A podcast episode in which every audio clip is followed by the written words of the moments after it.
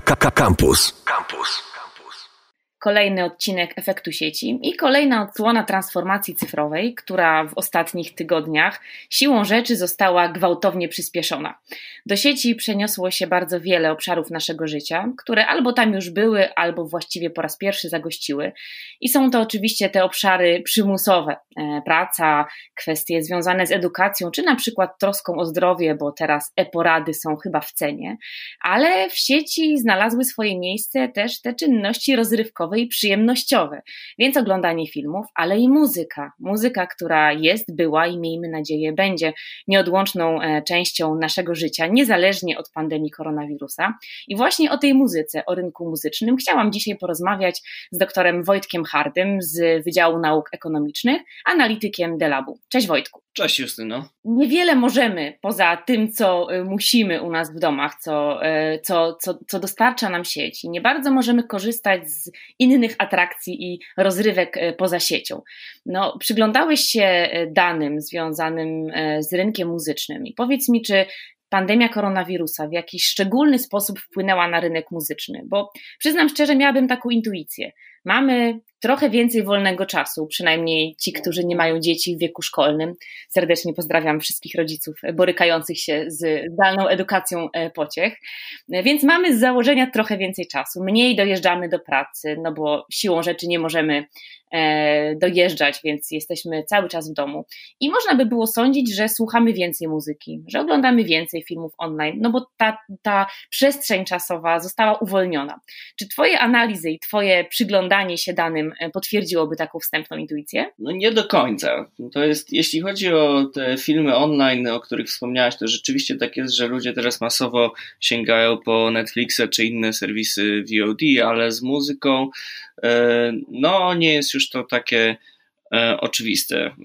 Wygląda na to, że ludzie korzystali właśnie z, y, czy to ze Spotify, czy YouTube w znacznym stopniu właśnie na przykład podczas podróży, czy też jak siedzieli sami, a jak się siedzi w domu, to nawet jak y, bez młodzieży w wieku szkolnym, no to jeśli mamy jakichś współlokatorów lub rodzinę, to może być to mniej komfortowe, żeby sobie zapuszczać to, co byśmy sobie słuchali na przykład na słuchawkach w pracy. No i troszkę się pojawiło takich ostatnio wieści, że Spotify ma się, że tak to ujmę, gorzej. Natomiast jak spojrzeć na dane dotyczące, one akurat dotyczą top 200 artystów, artystek na Spotify w poszczególnych dniach, tygodniach, to nie widać tego aż tak wyraźnie. Znaczy, są takie kraje jak Włochy, gdzie rzeczywiście ten spadek wydaje się być trochę bezprecedensowy, Natomiast w większości krajów raczej nie widać związku między restrykcjami a, a zmianami w słuchaniu. Może jakiś jest, ale na razie te zmiany jakby nie odbiegają od tych obserwowanych do tej pory. A czy zmieniły się nasze nawyki co do słuchania muzyki? No bo właśnie, nie dojeżdżamy do pracy. Czy to oznacza, że w jakichś momentach dnia na przykład mniej chętnie sięgamy w tym momencie e, po muzykę? Tu trzeba to jakby e, trochę się pobawić tymi danymi, żeby spróbować to sprawdzić, ale mamy dostęp do Google Trends, y, gdzie mamy informacje o tym, kiedy ludzie czego szukają, między innymi w serwisie YouTube.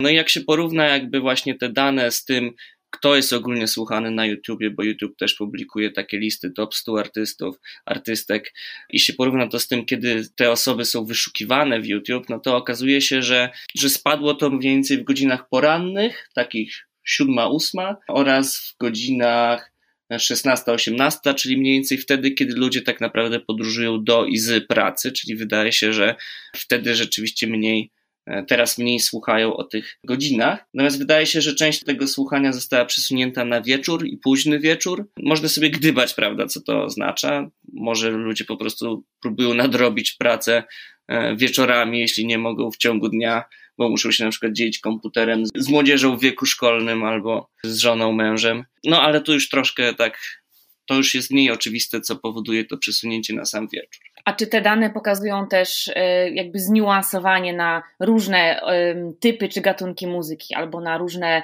inne kanały, których można słuchać, na przykład na podcasty? Czy są jakieś szczególne trendy związane z jakimiś gatunkami muzyki, albo na przykład z jakimiś kanałami o pewnej tematyce? Tu przyznam, że tego do końca nie wiem. Czy jeśli chodzi o te dane które, dotyczące YouTube'a i Google Trends, to w ogóle nie jest takie proste ich wyciągnięcie, bo Google Trends nie zawsze je wyświetla w takim trybie godzinowym, to chyba zależnie od tego, jak popularne są wyniki wyszukiwań.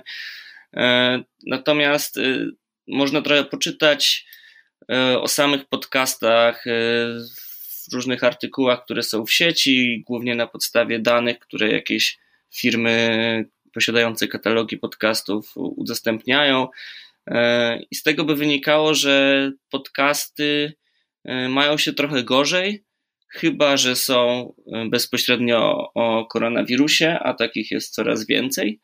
E, no i część podcastów jakby e, dostosowuje swój temat trochę. To znaczy, jeśli do tej pory to były na przykład podcasty dotyczące tego, e, jak ćwiczyć, żeby utrzymać dobrą kondycję, no to teraz są o tym, jak ćwiczyć w domu, jak nie możemy wychodzić na zewnątrz, tak? Czyli gdzieś ten rynek odpowiada też pewnie naszym potrzebom. Jestem ciekawa też, czy ta epidemia i ograniczenia naszego wychodzenia z domu wpłynęły w jakiś sposób na chęć i gotowość naszą użytkowników do kupowania płyt, takich fizycznych nośników muzyki. Bo to, że być może słuchamy więcej online lub też nie, w zależności od tego, na jakie dane spojrzymy i pewnie to, o czym mówisz, jeszcze te dane nie są do końca gotowe i jeszcze nie wszystko widać. No ale liczebność sprzedawanych płyt, jak czytałam, też gwałtownie spadła w tym okresie. Dlaczego nie kupujemy płyt, takich fizycznych nośników e, muzyki w okresie pandemii, czy w ogóle w ciągu ostatnich tygodni czy miesięcy? No też widziałem jakby doniesienia o tym, że ta sprzedaż płyt się ma gorzej. I tu chyba jest wiele czynników, e, to znaczy raz, że nie możemy sobie po prostu pójść do sklepu fizycznego, żeby taką płytę kupić. Dwa, że na przykład z tego co widziałem, Amazon w którymś momencie w ogóle przestał rozsyłać płyty, żeby zamiast tego skupić się na bardziej pilnie potrzebnych produktach. W większości świata jakby to nie, nie powinien być aż tak duży problem w tym sensie, że płyty już są naprawdę mniejszością, jeśli chodzi tak naprawdę o dystrybucję muzyki, natomiast w Polsce to rzeczywiście jest cały czas większość takiego rynku nagrań, ale brakuje aktualnych danych co do tego, w sensie one są raportowane dopiero po jakimś czasie, więc dopiero za jakiś czas będzie można powiedzieć, czy tutaj był duży spadek w tymi poprzednimi. Ja dałam tylko dane, które znalazłam firmy Alpha Data, które mówią, że w, pośród płyt fizycznych odnotowano spadek na poziomie około 27% i że Stany Zjednoczone ogłosiły, że w ostatnim miesiącu sprzedały najmniej płyt od lat 60. XX wieku. Więc jeśli spojrzymy na te dane, jeśli oczywiście one są wiarygodne i też nadążają za tym, co się teraz dzieje, no to faktycznie ten spadek pewnie jest obserwowalny być może jednych artystów dotknie e, bardziej, innych mniej, no ale brak możliwości wychodzenia z domu, czy też e, spotykania się i spotykania w większych grupach dla znacznej części artystów oznacza też niemożność odbywania koncertów, które są jednym z głównych źródeł zarobkowania. E, duże festiwale zostały poodwoływane albo przeniesione na tak zwaną wieczną przyszłość, która jeszcze nie została dookreślona bo właściwie nie wiadomo, kiedy będzie można te koncerty wznowić. Ale powiedz, jak, jak radzą sobie w tym momencie wykonawcy i wykonawczynie, w związku z tym, że te koncerty, jako główne źródło ich zarobkowania, zostały zawieszone w próżni? Czy są jakieś alternatywne formy zarobkowania czy zbierania funduszy na to, żeby grać i żeby dalej tworzyć tę muzykę? E, no te koncerty to jest chyba rzeczywiście najbardziej bolesne, no bo to jest, tak jak mówisz, e, główne źródło zarobków w tej chwili dla artystów, artystek. No to, to co na pewno widzimy, to że wiele osób stara się przenosić też te wydarzenia online. I czasami ci, którzy jakby są już trochę w bezpieczniejszej sytuacji, mimo że mają odcięte to źródło dochodu, to robią to charytatywnie mniejsze, większe koncerty, które są czasami wspierane przez jakieś firmy. Część mhm. osób jakby stara się podpiąć pod kanały streamingowe, które przedtem były znane raczej na przykład z, z gier, e-sportu czy czegoś takiego jak Twitch. Te najpopularniejsze aktualnie kanały to zaczynają być też właśnie z, z osobami wykonującymi muzykę na żywo ale w streamingu. Problem mhm. jest taki, że to się trochę ciężko monetyzuje na ten moment. Przedtem nie było to takie potrzebne, a teraz dopiero ludzie się zastanawiają, jak to lepiej monetyzować, tak? Pytałaś jeszcze o alternatywne zupełnie nowe źródła. To widać, że ludzie zaczynają sięgać po takich, do takich kanałów, które do tej pory nie były jakoś super popularne, e, czyli na przykład internetowy patronat. gdzie mhm. twórcy w dowolnej branży mogą sobie założyć profil i poprosić po prostu swoich fanów, followerów o to, żeby wpłacali im jakoś, jakieś datki miesięcznie, żeby oni mogli po prostu kontynuować swoją twórczość. No i w przypadku muzyki też nastąpił tu bardzo duży wzrost, na przykład w serwisie Patreon, który zanotował chyba najwyższy wzrost liczby twórców w krótkim okresie od początku swojej, swojego istnienia. To A czy jesteśmy dziesiąt... też bardziej hojni? Czy te, czy te datki, które ludzie zostawiają na tych właśnie serwisach patronackich są też większe niż były przed epidemią? Z tego, co mówią właściciele serwisu, to jest tak, że rzeczywiście zobaczyli, że część osób przestała wpłacać w serwisie, czyli jest jakiś taki efekt, że część osób po prostu musi zacząć dbać trochę bardziej o siebie nie może tam wpłacać. Natomiast jak się spojrzy na ogólnie, to wydaje się, że więcej osób, ogólnie więcej osób deklaruje wpłaty i więcej łącznie wpłaca. I to wydaje się być powodowane tym, że wiele z tych osób, które się tam nowych zarejestrowało, prawdopodobnie jakby przyszło od razu ze swoją jakąś widownią, tak? Z osobami, mhm. które już tych osób słuchały, więc jak dostały wiadomość, że trzeba wesprzeć, to od razu zaczęły wspierać. Myślisz, że są takie zagadnienia i takie zmiany, które zostaną z nami na dłużej po zakończeniu epidemii? Czy jakaś zmiana w nas jako użytkownikach czy słuchaczach, ale też zmiana w wykonawcach albo w ogóle w rynku muzycznym pozostanie z nami dłużej po, po zakończeniu tych obostrzeń? No to by było bardzo ciekawe. Znaczy, część osób mówi, że takie kryzysy, czy to właśnie pandemia, czy to gospodarcze, czy z innych powodów, że one potrafią przyspieszyć część trendów które już jakoś zaczynały się, rozpoczynały albo były w toku i że teraz mogą doznać gwałtownego przyspieszenia. Jeśli to by było to, co obserwujemy, no to być może to się częściowo utrzyma.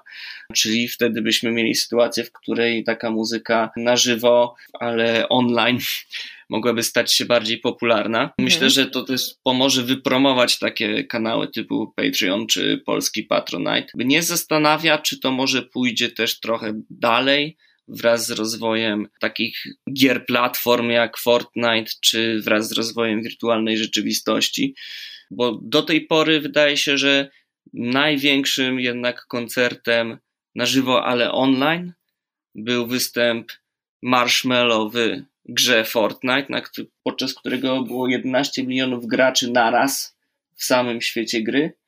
No plus jeszcze pewnie ileś mhm. osób na YouTubie czy na Twitchu śledząc ten koncert i wiele osób, które oglądały go potem. To oczywiście jest jakby znacznie krok dalej niż sam streaming z własnego pokoju. No ale ciekawe, czy jakby coś takiego też się zacznie dziać. Czy dobrze rozumiem, że przed nami taka wizja rynku muzycznego, czy w ogóle e, sfery muzycznej, w której występują na scenie awatary i nasze awatary są pod sceną i słuchają tej muzyki i to ma nam zastąpić pójście na koncert czy na festiwal? Czy, czy to jest taka perspektywa rzeczywiście bezosobowej muzyki i kolejnej przestrzeni, która będzie się odgrywała właściwie bez nas? Pytam trochę ze smutkiem i z taką obawą socjologa e, o to, że nawet tutaj nie będziemy sobie wzajemnie potrzebni. Ciężko mi powiedzieć oczywiście, ale myślę, że jest to pewna możliwość. Może nie za rok, dwa, bo jak się pandemia skończy i będzie, ale prędzej czy później myślę, że trochę tak będzie. Znaczy, to jest coś, co wydaje się, że e, na przykład Fortnite już stara się trochę zrobić. To znaczy, to nie jest tylko gra, to jest też taka platforma, na której ludzie trochę żyją, tam się non-stop coś dzieje, non-stop są jakieś jednorazowe wydarzenia, w których ludzie po prostu chcą brać udział. No i wiadomo, że z tym koncertem Marshmallow to Częściowo on był taki popularny, dlatego że to była pierwszy raz coś takiego w ogóle. Natomiast myślę, że wraz z rozwojem technologii i właśnie tego typu produktów, powiedzmy, zobaczymy, że część wydarzeń będzie się przenosić do takiego wirtualnego świata. Ale no to jest w tej chwili takie trochę przewidywanie przyszłości. Lekką obawą napawa mnie i myślę, że niektórych słuchaczy również dr Wojtek Hardy, opowiadając o tym, co nas czeka w przyszłości, ale miejmy nadzieję, że tak jak powiedziałeś, to będzie możliwość, a nie konieczność, że nadal w momentach, kiedy rzeczywiście będziemy zmuszeni do uczestnictwa takiego zapośredniczonego w muzyce, będzie nas to trzymało przy życiu, ale wciąż chcę wierzyć w to, że wrócimy do takiego świata, w którym będziemy sobie nawzajem potrzebni i rzeczywiście i relacje, i muzyka, i to wszystko, co się dzieje pomiędzy nami, będzie się działo w realu, czego e, sobie i Państwu serdecznie życzę. Dzisiaj moim gościem był dr Wojtek Hardy, adiunkt na Wydziale Ekonomii Uniwersytetu Warszawskiego i analityk Delabu. Akademickie Radio Campus 97 i 1 FM.